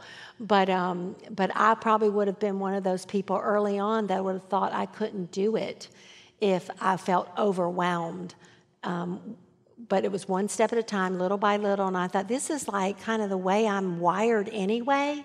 And so my kids, so many times when they were little, they just did it because they loved it. because we just had fun with it when they were little. And I do think when your children are really young, that you know instead of making it so overwhelmingly hard for them where you're just mad all the time you don't want to be mad all the time there's enough to get mad at you have to deal with discipline issues i get all that you know but you don't have to be mad you just have to be firm you know you don't want to wait till you're mad to deal with something because that's just you know let your child push your buttons you know you discipline your children because they do what's wrong not because you're mad.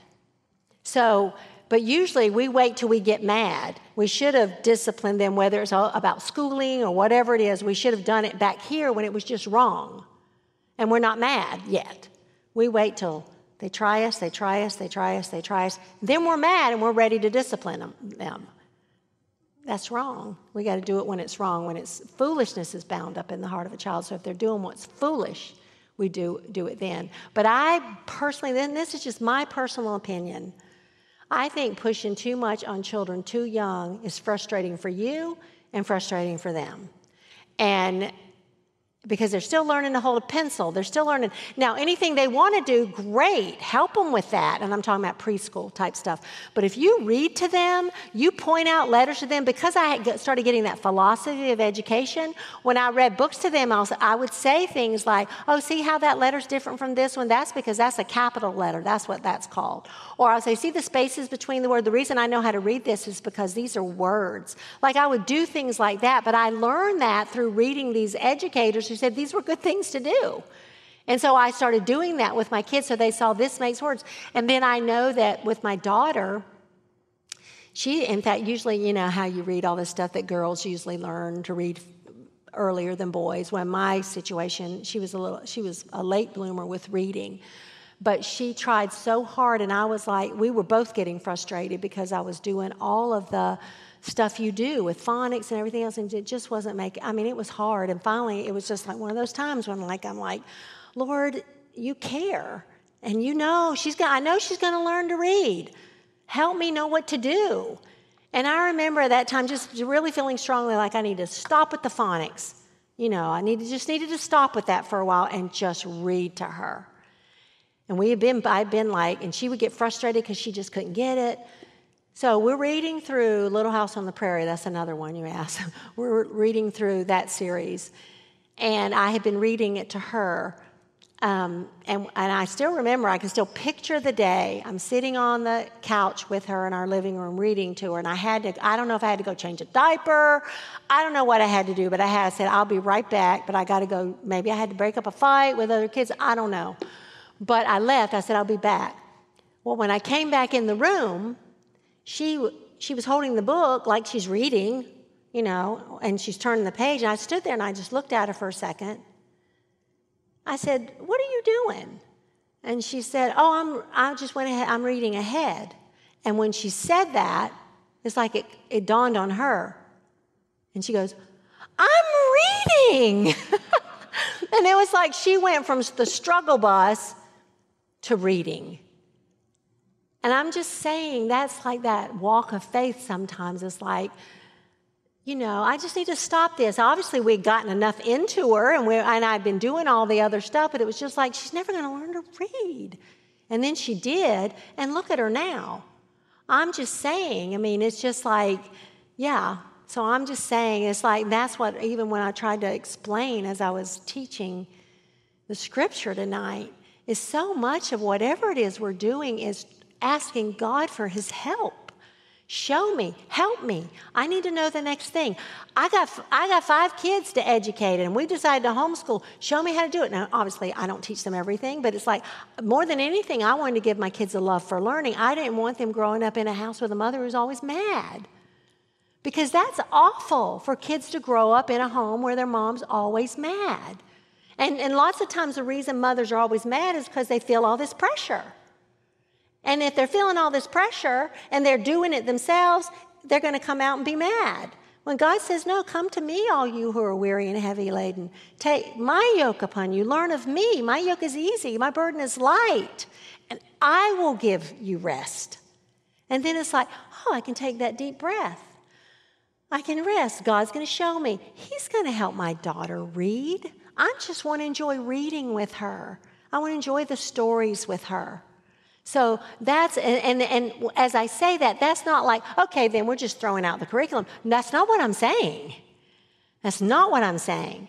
I'm not over here like it's just like, oh yeah, unschooling. I'm not there, but neither am I over here. It's like I'm just like, I want to walk of faith where I'm depending on the Lord to help me with this. Show me what curriculum to use next. Show me how to help mold them next. You know, and you're going to leave out stuff, that's for sure. Ready for the next one? Sure. I am coming from working full time to becoming a stay at home mom, very much prayed for. I oddly feel overwhelmed in the transition. Any advice? It will be a different world, and I'm excited yet scared because it's a new season. What was the middle part of that? Okay, she's she's full, she's coming home from the full time workforce, stay at home mom, and homeschooling. Yes, I'm assuming, yes. Okay, read it one more time. I want to make sure I fully I- understood it. I am coming from working full time to becoming a stay at home mom very soon, which is much prayed for. I oddly feel overwhelmed in the transition. Any advice? It will be a different world, and I'm excited yet scared because it's a new season. Okay, one of the things I'd recommend that you do, who I don't know who asked the question, but but you need to learn biblical womanhood. And if the on if y'all don't have the Search the Scriptures app, and I'm trying to put a lot more of teaching on the podcast too. How many of y'all listen to the podcast? Okay, quite a few of you. It's called Rare but Real, and and I would encourage you all to listen to it. My my daughter, and my, I do it with my daughter and my daughters-in-law, but we're also putting like different teachings when we do like we put the Biblical Mothering Conference on there. But what you need to understand the most is biblical womanhood. And there's a I taught a series called The Lost Art of Biblical Womanhood, and it's on the app. And I would encourage you to listen to that. Um, I would also encourage you, I'm trying to remember what it's called, but um, if you listen to when I taught, the, I don't know if the book of Titus is on when I taught it, if it's on um, the app, but because what you need to understand is how God created woman. You need to understand male and female roles, and that's way more than I can talk about tonight. Because once you understand, again, tonight, even when I was saying perspective makes all the difference in the world, and it does. God's perspective changes. Think about when you got saved. Didn't you see everything differently? You saw people differently. You saw everything differently. It's the same thing when you learn what God says in His Word about biblical manhood, biblical womanhood, the roles, the, and what He wants to, what He wants you to be doing. You learn that. When you learn that, it's like, oh, now I see my being at home. It's not about just staying home because our culture, which I that stay term stay at home mom is fine, but the Bible term really is a work at home mom, and we're not talking about a career work at home. We're just talking about a woman supposed to be productive in the home and she's her own boss. And Proverbs says, Go to the ant, old sluggard, learn her ways. She needs a chief officer, ruler, but she prepares her food in the summer and she, she has plenty to give because that's who she is. She's not lazy, she's a productive woman. So God wants us as women, we're supposed to be productive in the home. And when you look at that list in Titus, you see, you see a lot of what she's supposed to be doing. She's supposed to make her husband a priority. That's what it means to love your husband. He's a priority. He's not just like this thing. He's a priority. And God's called me, if you understand Genesis, He's called you to be a helper to Him. That's what God calls us as women a helper suitable for our husbands. So if you're married, you're to be his helper. So he's your priority. And then when God expands your family, because when you get married, that's a family, you and your husband are a family. But when he gives you children, he expands the family. And then your, your next priority are your children and your home. So when he says to love their husbands, to love their children, to be sensible, another thing is as, as you're a stay at home mom, as you learn to be, be sober minded, to be sensible, to think about things properly. And then to be workers at home. That means we're to be productive there. We're not supposed to be parasites there. You know, just like, yeah, just whatever. I'm just like on a continual vacation. I'm just getting my children out of my hair so I can be on this vacation. No, we're to be planning meals. We're to be taking, looking well to the ways of our household, as Proverbs 31 says. We think about these things. How can I make my home a haven? Another thing I'd recommend you listen to is I did teach a series, and I know that's on the app called The Path to Home. I've taught so much on these topics because it'll change the way you think. And I'm teaching God's word, I'm not teaching my opinions what God's word says about the incredible value and worth of a woman. And see, our culture has lost that because they've turned men, you know, made men and women inter, interchangeable and they don't want to have any distinctions. God knew what He was doing when He created man and woman. He knew what He was doing when He defined the roles in creation before the fall. Because lots of times people will say, oh, it's the fall. That's the only reason the men are the head of their, you know, blah, blah, blah. No, He established it in creation. That's why if you listen to the biblical, the lost art of biblical womanhood, I walk through those passages and explain that doctrinally from the scripture so you see it and then it's like you see everything differently. You see marriage different. You see your home different. You see your children different. You see what you see doing laundry at your home differently. You see organizing closets differently. You see, see cleaning out closets differently. You see everything differently, and you understand that you're a manager. You're not a parasite. And, and women live like parasites the ones who quote that's why people say, well, I can't afford to stay home. Well, that's because so many of those women are not productive at home. I always, we always would tell women, be the kind of woman, especially if the husband wants her to work outside the home, be the kind of woman that he couldn't afford not to have at home. Because, you know, so many things you, you, you hire out if no one's doing them. And also, with that, a woman, there's nothing wrong with a woman earning money from the home, but home, she's supposed to be home. So I hope that encourages you. But listen to those. I don't, I don't know. You should get those because it's way more than I can explain tonight. But the Lost Art of Biblical Womanhood, the Path to Home would be two to start with. And, it, and then he listened to it over the sun, you know. That, and by the way, I applaud you for making for doing that. God will honor that, and your home will be blessed because of that. That you're going to be home and you're going to be the glue, and yeah, that's a, that's so good. So. You have time for more? Sure. Okay. Well, that's up to y'all. I mean, I mean, I don't mind going longer if y'all. Yeah, feel free if you need to go, go. But I'm I'm good. I'm here. May okay. as well. So this woman has five children, and she would like your recommendations for managing time when homeschooling varying age groups. She often feels like there's not enough time in the day for one-on-one um, resources, which you just mentioned a bunch, uh, or yeah. books. Right, um, and that's a great question because I often felt that, and I can just tell you some practical kind of tips with that. Lots of that depends on what how you're homeschooling. You know, if you if you're doing, I know when my kids were in elementary school, I did a whole lot more, especially when some of them were grouped together. I did a whole lot more. I used a lot of the unit study approach, where the, like like we learned things together and I had it based on grade level in terms of like what their assignment was. Like, for example, when we did uh, a, you know South Carolina history. That's just one that comes to my mind. And they were all at different grade levels. Jameson wasn't; he was a baby, but but Grant certainly was old enough for this. But I had the different you know levels in terms of what I expected in their unit reports and the reports they wrote and papers that they wrote. I had different because I did that because I used, and again I'm old school, but I used a scope and sequence when my kids were growing up, and that's and all that is is what your kids are supposed to know at each grade level. You know, that's all it is. And, um, and so I would use that as a guide in terms of when I did. And I've also used like people who created unit studies. And I had a book at the time called How to Create Your Own Unit Study, if there was stuff that I wanted to teach my kids. So, um, and I used that to create my own. So I would do that. I did a lot of that at different times um, in, the, in the school years. But I also made the other thing I did with, with my kids at different grade levels is I did make sure our always is the school was done in the mornings and you know the morning chores that kind of stuff but then whether it was the independent because the older they get the more you're more of a supervisor anyway. You're coming back and checking on them and you're doing this or do this and you know that kind of stuff. Um, and you have to just make sure they're doing what they're supposed to do.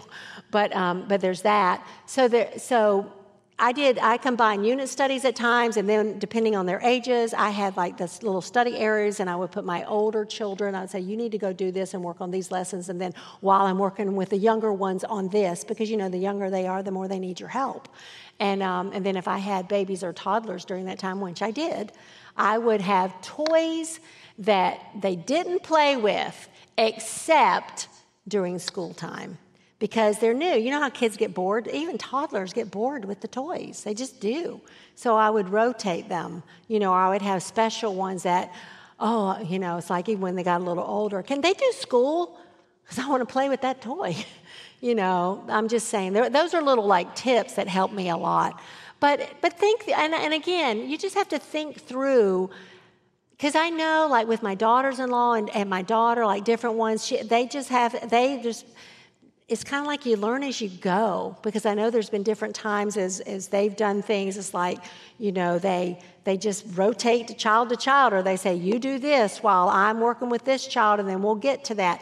There is a podcast, I forget what it's called, and I don't have my phone in here, but I will, um, I'll, that I discovered, I can't remember the lady's name, but I discovered it sometime when I was looking for resources to recommend because there were no podcasts when I was homeschooling either.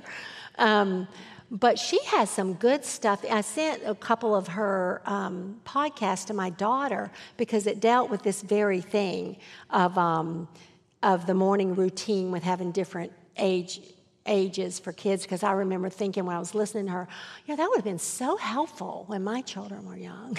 so, so I'm passing it on. But yeah, I just I just learned as I went along, you know.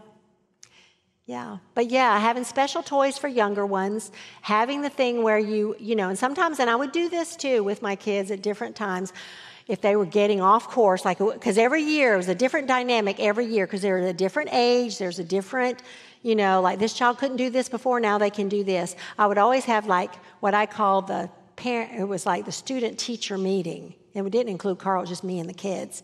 They didn't really like it, you know, because I would say this, I would say we're tightening the shoelaces at the beginning of the school year. These are what's, this is the expectations.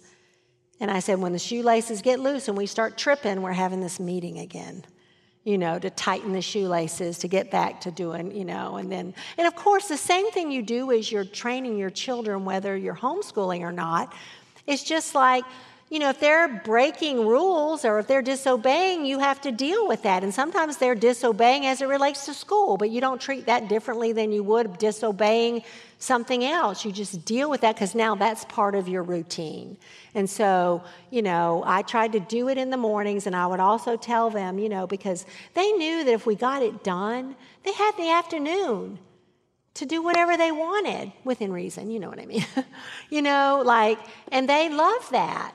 And, I, and another thing I did, and I know it's different now because people with their phones, but, but back in my day, it was the phone hanging on the wall in the kitchen. And people, you know, calling. I took that phone off the hook and put it in the drawer.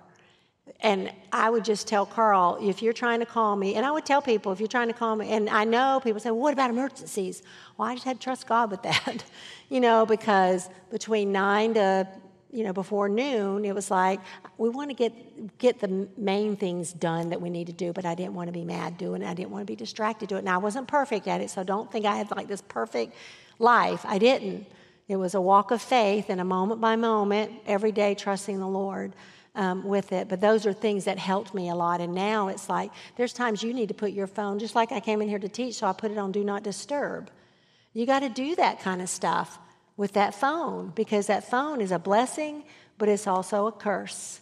And, and I know you do a lot. By the way, let me just make this caveat because a lot of things you're doing, schooling, you're doing on your phone. I get that because, you know, I look up a passage of scripture. I use my phone a lot, even if I have my grandchildren and I'm helping with their, their lessons. But I'm talking about in terms of text messages and, you know, scrolling through social media. That's what you got to eliminate. So have your phone as a tool. Okay, so last question, but before I read it, Audrey's going to be at the book blast tomorrow from 10, 10 to 12. 12. Mm-hmm. So if you have another question, go hit her up there at her table, women's ministry table there. Okay. Okay, so I am not yet a wife or mother, but I would love to be one day.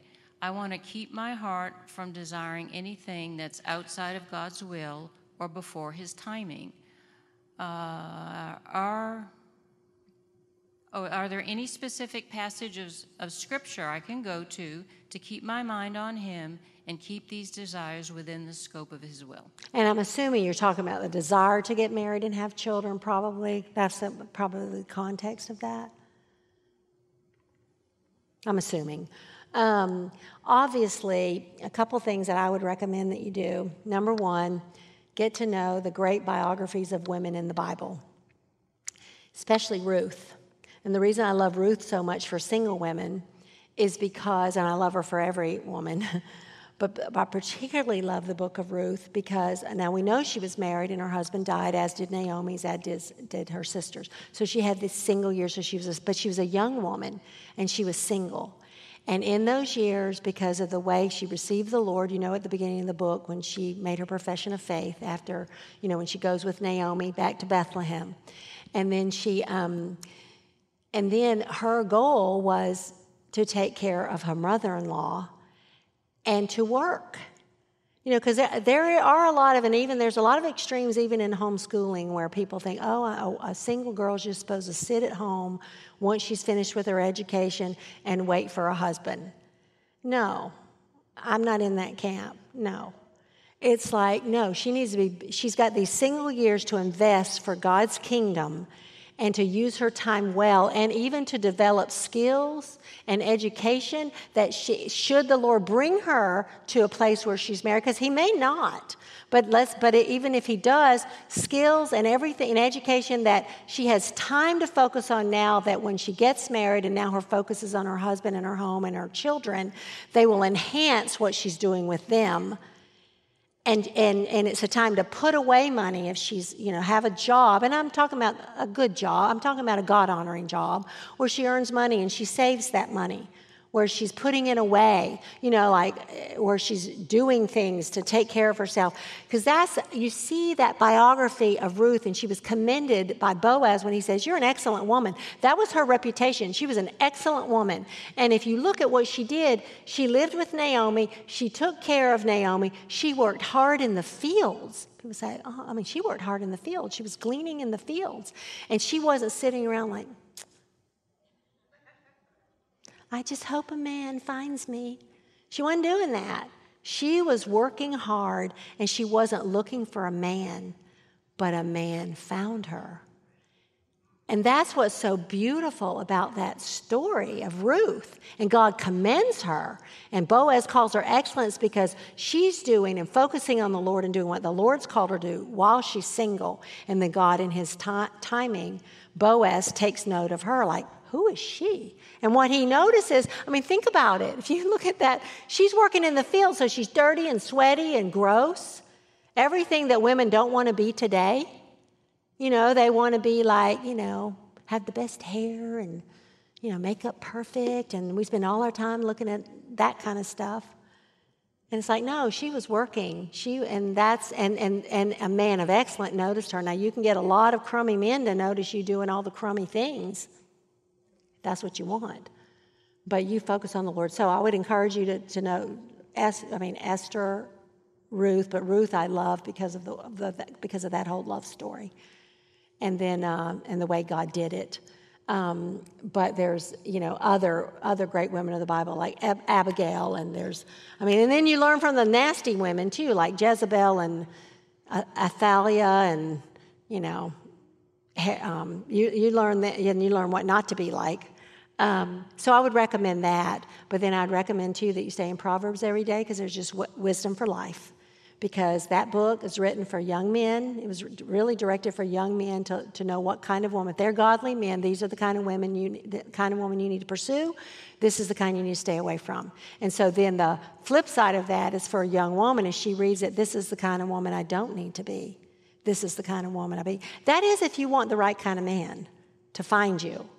Um, but it's not your goal. This, you don't set out and you just give that yet desire to the Lord and say, Lord, uh, in Scripture, what you see it, from the very beginning is it was God brought a man, and I mean, He formed Adam from the dust of the ground in the in uninhabited world, and He placed him into the Garden of Eden, which He had planted with all those beautiful rivers and the flowers and everything. And it was in that context that He made woman, and He made her from a rib, so she's strong. But she wasn't made from the dust of the ground. She was made from Adam to complement him. So we see in the in right in the beginning that that was God's intention: man and woman together to accomplish great things for him. That's what we see. But we also know from Scripture uh, that oh, well, let me back up. That's the norm. Most women will get married. Most women will have children. And so that's why you even see the curse affects that. However, we do know from the whole of Scripture that God does set some people apart to be single, and that is a gift. And all of us, it's a gift at some point in our lives because, you know, I was single till I was 21, and I don't know if I'll be single again if Carl were to die, which I hope the rapture comes and, you know, before that, happens, for either one of us. But, but, we don't have to be afraid because of who the Lord is. So, and then there's times women who've lost their husbands, they're single. And so it's a gift. And so it's the same. So they, you invest in getting to know the Lord. You get, but if you're a young woman, and I know that was the context of the question, you uh, get to know the Bible and you, you study it like you just study it so that by the time, if the Lord does bless you with a husband, children, you know it and you know how to be godly because you don't become godly and pure when you get married. You're just supposed to be that way. You know, you're supposed to be, you know, how people say, well, we need to be pure until we get married. I mean, until we get married, you're supposed to be pure after you're married, too. You belong to your husband. You're, just, you're supposed to be pure. That's one of the things in Titus, teach the young women to be pure. So, I don't know if that helps, but Proverbs and Psalms, too. Well, all the Bible, the whole book. but especially the women of the Bible, yes. And then Proverbs. B I B L E, that's the book for me. that's the book for all of us. Okay, That's well, it. thank y'all for coming, and um, and I and hopefully I'll see a lot of you tomorrow. I'll be there. So, and I hope this was helpful to you. So, If you enjoyed this episode of Rare But Real, be sure to subscribe so you'll be notified when a new episode is posted. And share this podcast with friends. Follow Audrey on Instagram and Facebook at Mothering from the Heart. And listen to all her messages on the Search the Scriptures app.